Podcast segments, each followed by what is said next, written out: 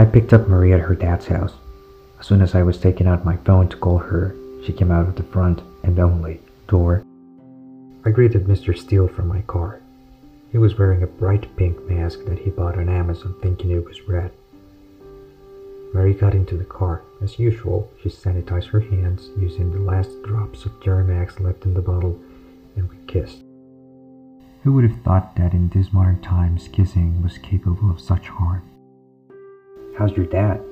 I asked, diverging my thought from the constant reminder of death. All right.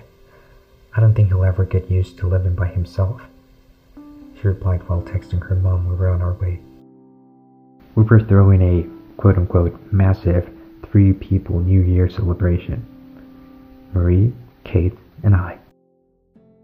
Kate, Marie's mom, had a tradition of cooking military level amounts of food and inviting every living soul she knew in town. Completely the opposite of my parents. We don't even believe in celebrating the new year. The past two New Year celebrations had been great with Marie. Before that, I barely cared about our little blue dot completing a circle around the sun.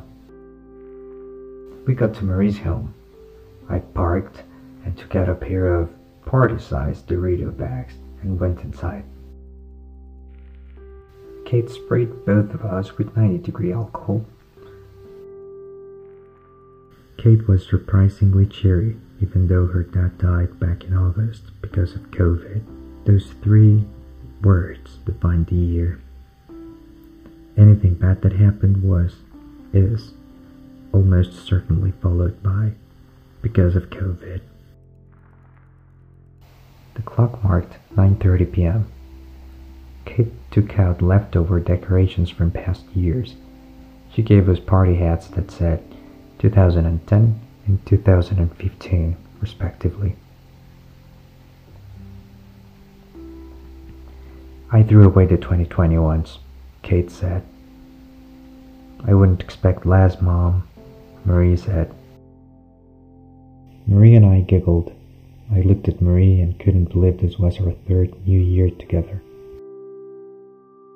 I always thought New Year's kisses were overrated, but with two, almost three years of experience, I can certify that I was wrong. Why are you looking at me? Marie said, probably thinking she had a spider on her head. I can't look at you. Look at yourself.